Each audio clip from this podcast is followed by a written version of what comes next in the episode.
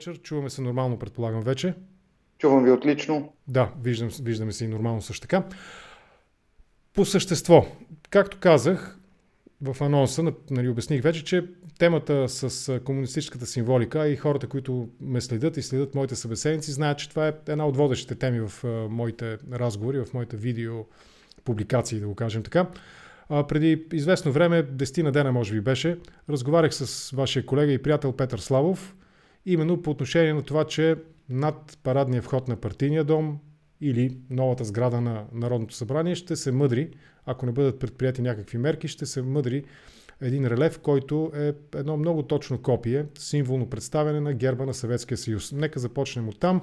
Въпреки, че ще се повторим, вероятно и с вас сме го обсъждали, кажете своята оценка, чисто политическа, на това преместване и на факта, че българските народни представители, изразители на волята на суверена на българските граждани, ще заседават под символа на една рухнала обществена система, тоталитарния репресивния комунистически режим и освен това под една символика, която по силата на закона от 2000 година е обявена за престъпна в България. Господин Генов, за мен и за колегите Методи Андреев и Петър Славов, това е един скандален въпрос, защото е недопустимо една модерна демократична страна или страна, която държава, която се смята за модерна и демократична, да държи на, а, своя, а, на, на, на сградата на своя парламент а, комунистически символи. За това става въпрос. А, ние вече 6 години предприемаме необходимите усилия тези комунистически символи да бъдат премахнати. Имаме въпрос към председателя на Народното събрание още 2014 година, представете 2014 година. Следват нови въпроси към премиера, към председателя на Народното събрание. Следват разговори с тези хора, убеждаване, махнете комунистическите символи, това е недопустимо. Много пъти съм му обяснявал следното нещо. Представете си, ако на сградата на германския Бундестаг има свастика или част от свастика. Това би довело до мега скандал, това би довело до арести, а, това би довело до незабавни мерки. А тук за всичките тези 6 години, през които ние предприемаме действия, те ни отговарят, че а, няма ли пари, няма ли средства да, да свършат това. Тоест за всичко има пари. Има пари да дадат 3 милиарда за руско-турския поток, който не ни трябва. Има пари да, да дадат стотици милиони за, за АЕЦ Белене, но да сложат а, истинския демократичен герб на мястото на стария комунистически, на сградата на а, Народното събрание, това вече става сграда на Народното събрание, нямат за това пари.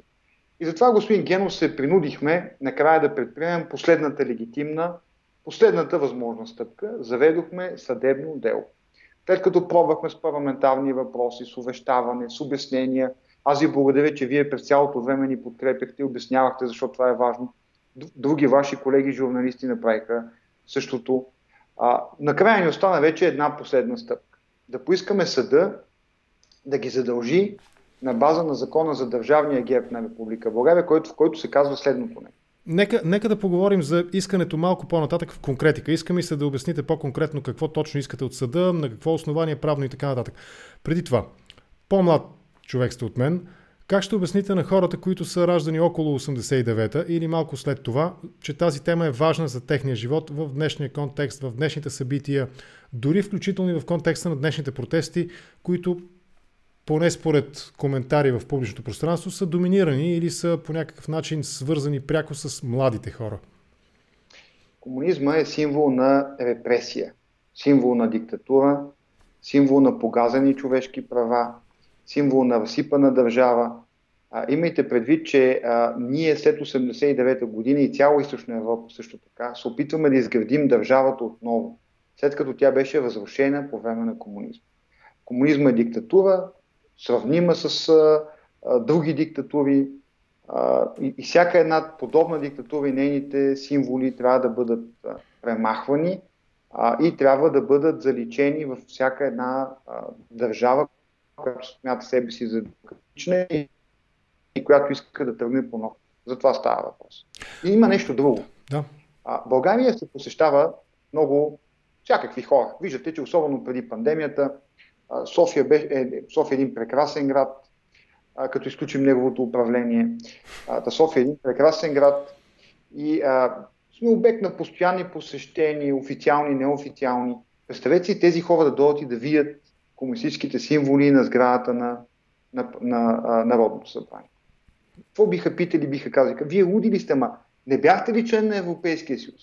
Ма какво правите? Какви ги вършите, биха питали тия хора? Забравихте ли се?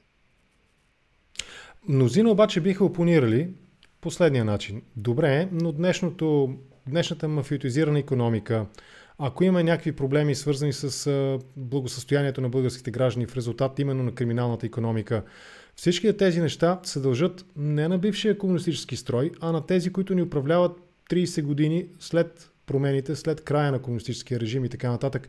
Включително и, разбира се, аз приемам аргумента, през последните 15 на години доминират в това управление, доминира ГЕРБ и тяхната партийно партийно, такава, как се казва, партийно фирмена не номенклатура, клиентела.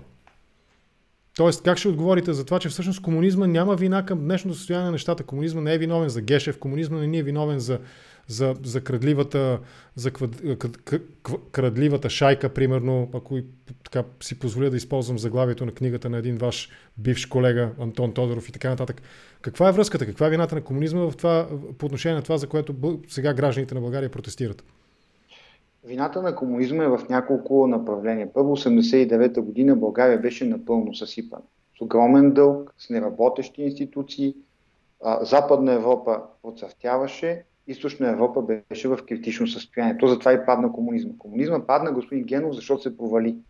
Тежко се провали економически. Затова падна комунизма. А иначе има една друга тема, която е да. отговор на вашия въпрос. Висшата държавна сигурност, за съжаление, в България а, беше най-силната сравнение в цяла източна Европа след Съветския съюз. А, и ние още плащаме цената и плащаме последствия.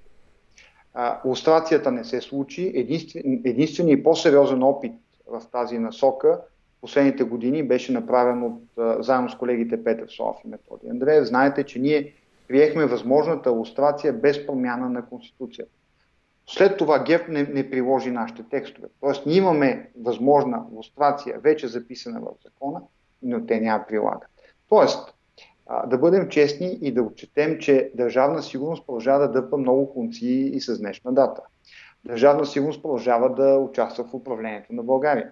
Държавна сигурност продължава да ни налага дневен ред. А, също така се опитват а, и да ни отклонят от европейски, от натовския курс. А, така че а, на всеки, който ми обяснява как комунизма няма значение, те така искат да си мислим.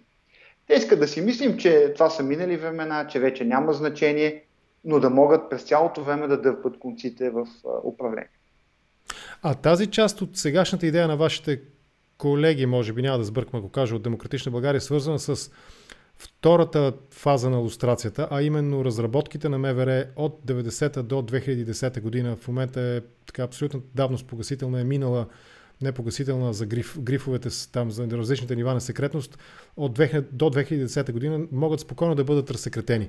Нея как ще обясните необходимостта от това да стане ясно какво, върху какво са работили службите след 10 ноември 1989 до момента, в който закона позволява тези разработки да бъдат а, осветени, да бъдат а, публично достояние направени. Защо това е необходимо и какво бихме научили евентуално, ако можем да прочетем някои от тези знакови разработки, свързани с политически елит? Аз винаги съм бил за максимална прозрачност, господин Ген. И при положение, че, че тези хора, а, държавна, държавна сигурност и не само, а, също тези хора, които по времето на прехода се забъркаха в какви ли не схеми и измами, не понесоха съдебна отговорност, първата стъпка, която може да бъде предприета е в една система на прозрачност, поне да се разбере какви са ги върши. Защото, вижте какво се получи. Минаха 6 години от КТБ. Вие много добре си спомняте, че а, пак същите хора искахме а, международно разследване. Т.е. да бъдат последени парите, да бъдат последени хората и да им бъде потърсена отговорност. Тези фирми за международни разследвания, те са като кучета. Следват парите и колкото успеят да помогнат да бъдат върнати, им се тях. Тоест нищо не връщат, нищо не получават. Но те са много ефективни, проследяват, връщат, за да могат да получат възнаграждение. Тоест, а, досиетата на, на прехода, макар че не харесвам този термин, а, всичко, което може да бъде публично, за мен трябва да бъде публично. А, защото твърде много станаха тайните в държавата. Ми ние 6 години след КТБ нищо не разбрахме какво се е случило. Никой не понесе отговорност и много малка част от парите се върнат. Да. А, и не само. Друга подобна тема е Белене. Той е един, а, едни хора наричаха този проект корупционен геол, сега казват, че им е много важен и искат да го строят.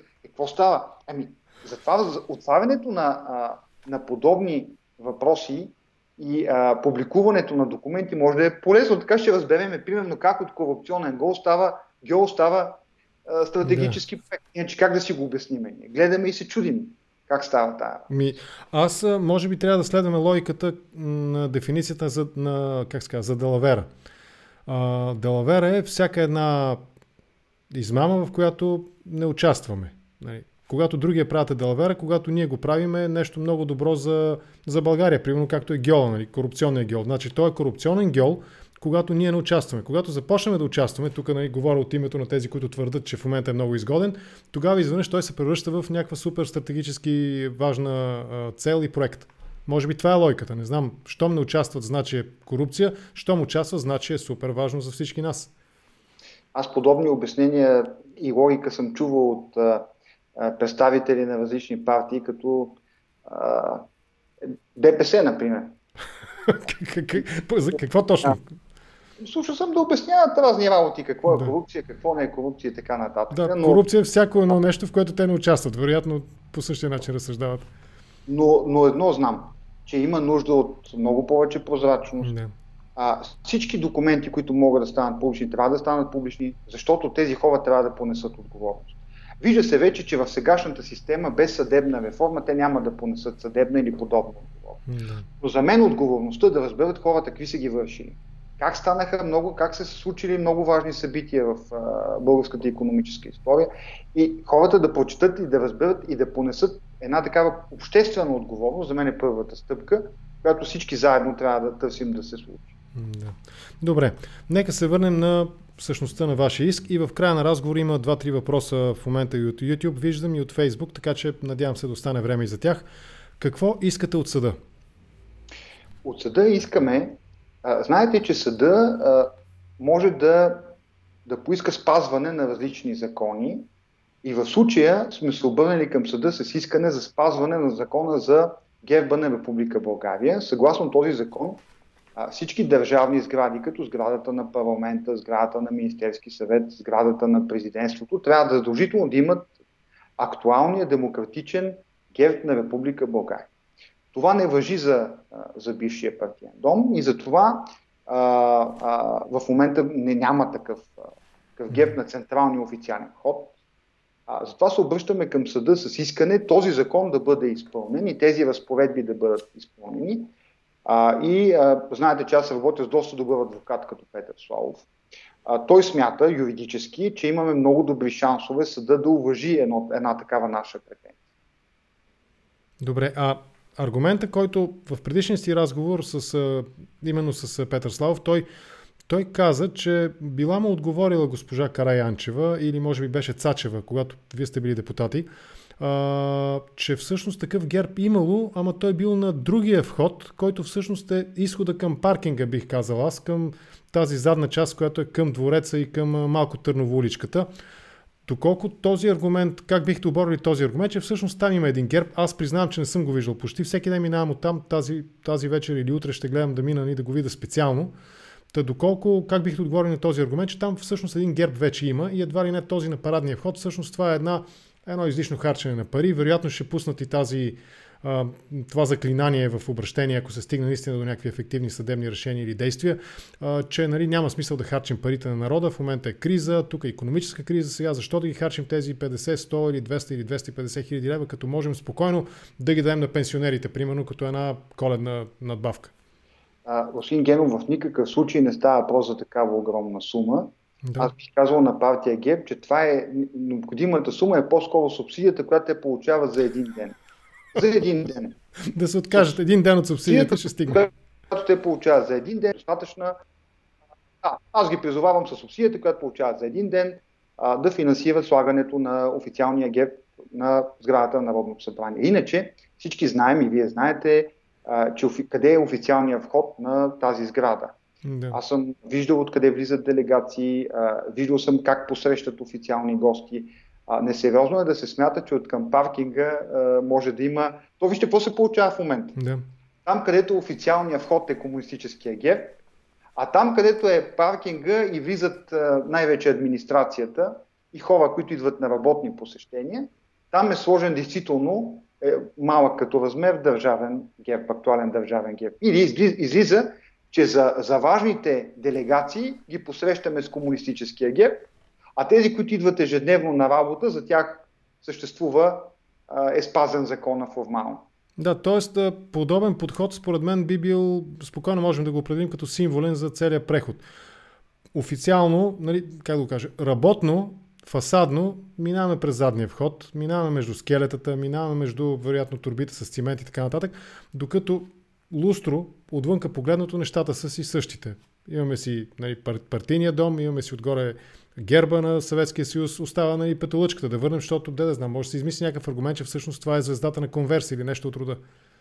А, това, което казвате, е точно десятка. Аз вече започвам да подозирам, е, че сегашният парламент и сегашното ръководство на сегашното Народно събрание не желае да махне стария комунистически герб, който е а, а, а, символ на всичко лошо преди 89 година. Те просто искат да го махнат. Не е проблема в парите. Да. Пари има. Не е проблема в а, технологията. Става за, за 2-3 дена. Те просто не искат да го махнат. А защо не искат да го махнат, дължат обяснение на хората а, по този въпрос. И на мен ми се ще по-смели журналисти да им го зададат по, най, по най-директния начин. Защо? Аз няма, няма да крия, нали, не се поставям в контекста на казаното, не се поставям в категорията на смелите журналисти, но съм направил постъпления, искам да направя разговор с госпожа Караянчева и със сигурност това е една от темите, които съм планирал да обсъда с нея, да видим дали ще стигна, ще успея нали, да стигна до там да проведа този разговор рано или късно. А, да минем към въпросите в, в YouTube и в Facebook и отново, вероятно, ако стане нали, на дума нещо, ще се върнем в заключение към конкретния повод за днешния разговор. Три уши, така се казва, това е псевдонима му, Three Years. В YouTube пита, господин Митров, към днешна дата строили са така наречения поток, поток, пише той, руско-турския, както вие го нарекохте, турски поток или както Борисов би искал да се нарича, балкански поток. Строи ли се в момента той? Да, не само, че се строи, но ни коства 3 милиарда лева. Става по за 3 милиарда лева, представяте ли Строи се нещо, което а, няма никаква економическа необходимост от него и което ще ни струва над, не само, че ще ни струва над 3 милиарда лева, но има опасност а, да стане обекти на европейски и на американски санкции както сме говорили с вас в да. Да. Е, очевидно... Милиарда лева, а после може да ти наложат и, и а, два вида санкции. Добре. Сега ще прочета един критичен, може би към двама ни, защото и двамата говорим в този контекст. Пак човек, който ни гледа в YouTube с псевдонима Hello Kitty, казва тук има манипулация. Комунизъм и социализъм са много различни като идеи спрямо тоталитаризма. Първи коментар. Нататък. Ние имахме тотали, тоталитаризъм, пак пише същия той, маскиран като социализъм. Нищо общо нямат. И третия въпрос от него. Много моля госта да говори за тоталитарната държава, но да не намесва комунизъм и социализъм. Правилно ли е според вас, като говорим за тоталитарния м- режим, установен от Българската комунистическа партия, а, фазата която не можахме да доживеем наистина по пътя към светлото комунистическо бъдеще, завърши като че ли в първоначалните години на зрелия социализъм, или поне така се твърдеше, доколкото си спомням аз по това време. Тоест, как да ги разграничим, трябва ли да ги разграничим или по-скоро говорим за едно и също нещо с различна опаковка и според, според ситуацията и според идеологическата обстановка? Там, където е имало комунизъм по света, обикновено има и тоталитарна държава. А, нека да ми даде човека пример за комунизъм, където не е имало тоталитарна държава. Може би би се опитал с Китай да даде така сравнение, но, а, но там а, случай е много по-различен, защото те се отказаха от комунистическите принципи и взеха да строят пазарна економика. Това става да. просто. Но навсякъде, където е имало комунизъм в, в този вид, в който се, се разбира за какво става въпрос, това винаги е водило със себе си тоталитарна държава. За мен едното е свързано Добре. А, продължава, може би, да, да знам, може би, защото профилът ви е такъв и сте разпознаваем с критиката си към енергийните проекти. Димитър Христов пита, отново може би връзка с, Южен, с Турски поток, пардон, кой го строи, кой получава парите за потока? Каква е схемата економическата в момента? Знаете, че а, имаше процедура, която беше спечелена от саудитска фирма, така че формално тя е строителя. Какви подизпълнители ползва обаче е страшно важния въпрос. А, има слухове, че а, подизпълнителите са страшно любопитни и са обичайните за подозрени, но а, тук бих продължил по-нататък, ако имах а, черно на бяло фактология, която, с която не разполагам. И другия много важен въпрос а, е откъде минава финансиране. Тоест, ясно е, че българската страна трябва да плати тези средства. А, ако те са взети като заем, откъде идват тези пари, при какви условия и как ще бъдат връщани. Това, е, това са важните въпроси покрай тази Добре. тема. Йонко Василев във Фейсбук пита. Бихте ли попитал, ето питам го, господин Дмитров, дали Европейската комисия може да се намеси и да не разреши да бъде построена АЕС Белене? Може. То, Категорично може. Нека да подскажа, сигурен съм, че го знаете, но а, мисля, че точно Европейската комисия се определи вече, че този проект е нов, което означава, че всички досегашни съгласователни процедури и, а, са невалидни и трябва наново да мине процедурата. Нали, за, точно за Белене ставаше въпрос, ако не греша. Точно за Белене ставаше въпрос и тук трябва да, да признаем заслугата още на Светослав Малинов от а, Демократична България, който зададе този въпрос. Когато за... беше евродепутат. Когато беше, да. когато беше евродепутат. А, в последствие Албена Белянова зададе този въпрос към Европейската комисия. И двата отговора са много положителни и показват сериозно отношение на самата комисия, която казва, че те първа трябва да бъде, да се получи съгласие от комисията, така наречената нотификация на български, това означава съгласие. Тоест без съгласие на Европейската комисия не може да има, не може да има такъв проект. Или ако някой може да спре Белене, това е Европейската комисия. Добре. И може би последно, за да, защото виждам, че няма вече и въпроси, почнаха хора да дискутират помежду си това, което коментираме и ние. А, в днешния контекст на нещата, как, как, как, на къде върват нещата според вас по отношение на протестите по улицата, перспективите, трябва ли, ето, примерно аз много често съм бил обект на критика заради това, че се вторачвам във втората крачка. Сега първата, мисля, че всички сме единодушни, че тази власт трябва да си отиде, Гешев трябва да подаде оставка, но аз от известно време, може би заради горчивия ми опит от 13-та година, си задавам въпроса, а след това какво? И, примерно, ползвайки за основа социологическите данни към този момент, на няколко, три или четири вече агенции извадиха резултати, виждам, че отговора, който се задава, не ме удовлетворява в личен план. Мой проблем ли е това или по някакъв начин е важно да се мисли за втората стъпка? Какъв е вашия прочет на събитията днес и на къде върват нещата? Това управление вече е тотално изчерпано. А, и има един голям генерален проблем, господин Кенов. Големият да. генерален проблем е, че а, ние се намираме вече в економическа криза заради а, здравната пандемия. Не се знае тази здравна пандемия кога ще очуми а, не се знае какво ще случи по нея от тук нататък. И при това положение България трябва да комбинира едновременно политическа криза и економическа такава. И опасността е, че обикновено политическите кризи водят до още по-сериозно влушаване на съществуваща економическа криза. Да. Добре. Това ще е последното. Пепа Кара Делева, понеже няколко пъти ми напомня, сега видях, че е задала въпрос. Сега аз признавам си, че не разбирам много ясно контекста и ако правилно го разбирам, лично аз не съм съгласен с това и смятам, че правото на избор е тайно. Тя задава следния въпрос. Господин Димитров, ние българите от чужбина желаем да се въведе явния вод. Първо, нали, обобщенията, госпожо Пепа Кара Делева, са малко опасни, защото ние българите от чужбина това са няколко милиона българи. Предполагам, че няма да се чувствате самата вие комфортно, ако говорите от името на всички тези българи, които живеят в чужбина.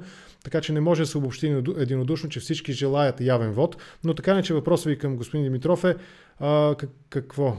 В това е силата и там ще се покажат кои са за промяна и кои са клиентелистите. Но нека да го обобща въпрос така. Вашето отношение за дистанционното електронно гласуване, тайната на вота, дори в контекста на въпроса на госпожа Пепа Караделева, свързана с явния вод, с което аз не знам дали дори е възможно технически да се осъществи при гласуване на парламентарни избори. Как всеки един вод ще бъде явен и дали това е демократично. Как бихте отговорили на госпожа Пепа, за да приключим разговора с това? А, знаете, че в момента в изборния кодекс има а, глава, която е дистанционно електронно гласуване. Тези текстове бяха подготвени от гласови без граници и бяха внесени от група депутати, след които а, Петър Славов, аз и няколко колеги. Тоест, да. ние сме вносителите в а, а, предишното Народно събрание на дистанционното електронно гласуване. Това за мен е модерният начин българите в чужбина да могат при ниски разходи да участват и да гласуват. А, другата альтернатива за дистанционно гласуване е гласуването по почтата, за което има законопроект, изготвен от Демократична България, който беше предложен на сегашния парламент. Занесен им е така, че те са го видяли, но разбира се, не желаят да го направят. Тоест, а, важният въпрос как да се осигури на тези 1 или 2 милиона българи в чужбина лесен начин да участват в изборния процес. Да могат без да пътуват хиляди километри, без да плащат скъпи билети, допълнителни разходи, да си взимат отпуска, да могат да гласуват. Това са двата начина. Дистанционно електронно гласуване от компютъра вкъщи и гласуване по почта. За мен това са темите, по които полагам усилия и полагаме усилия с години и по които ще продължа да, да правя каквото мога. Сега, а, говорейки за явен вод, нямам представа точно какво има предвид вашата... И аз не разбирам, но доколкото разбирам въпроси, е свързан с това да гласуват хората явно, да се знае.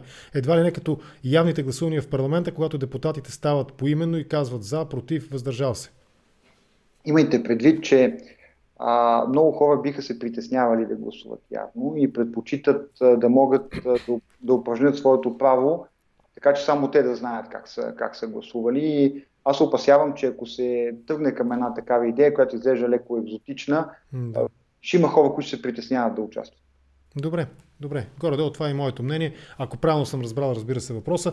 И аз съм съгласен с това, че акцента, основният акцент е и това кореспондира. Аз показах няколко коментара, докато говорим на хора, които ни гледат в момента от различни точки на света, от Торонто, от неопределено някои писаха от чужбина и така нататък.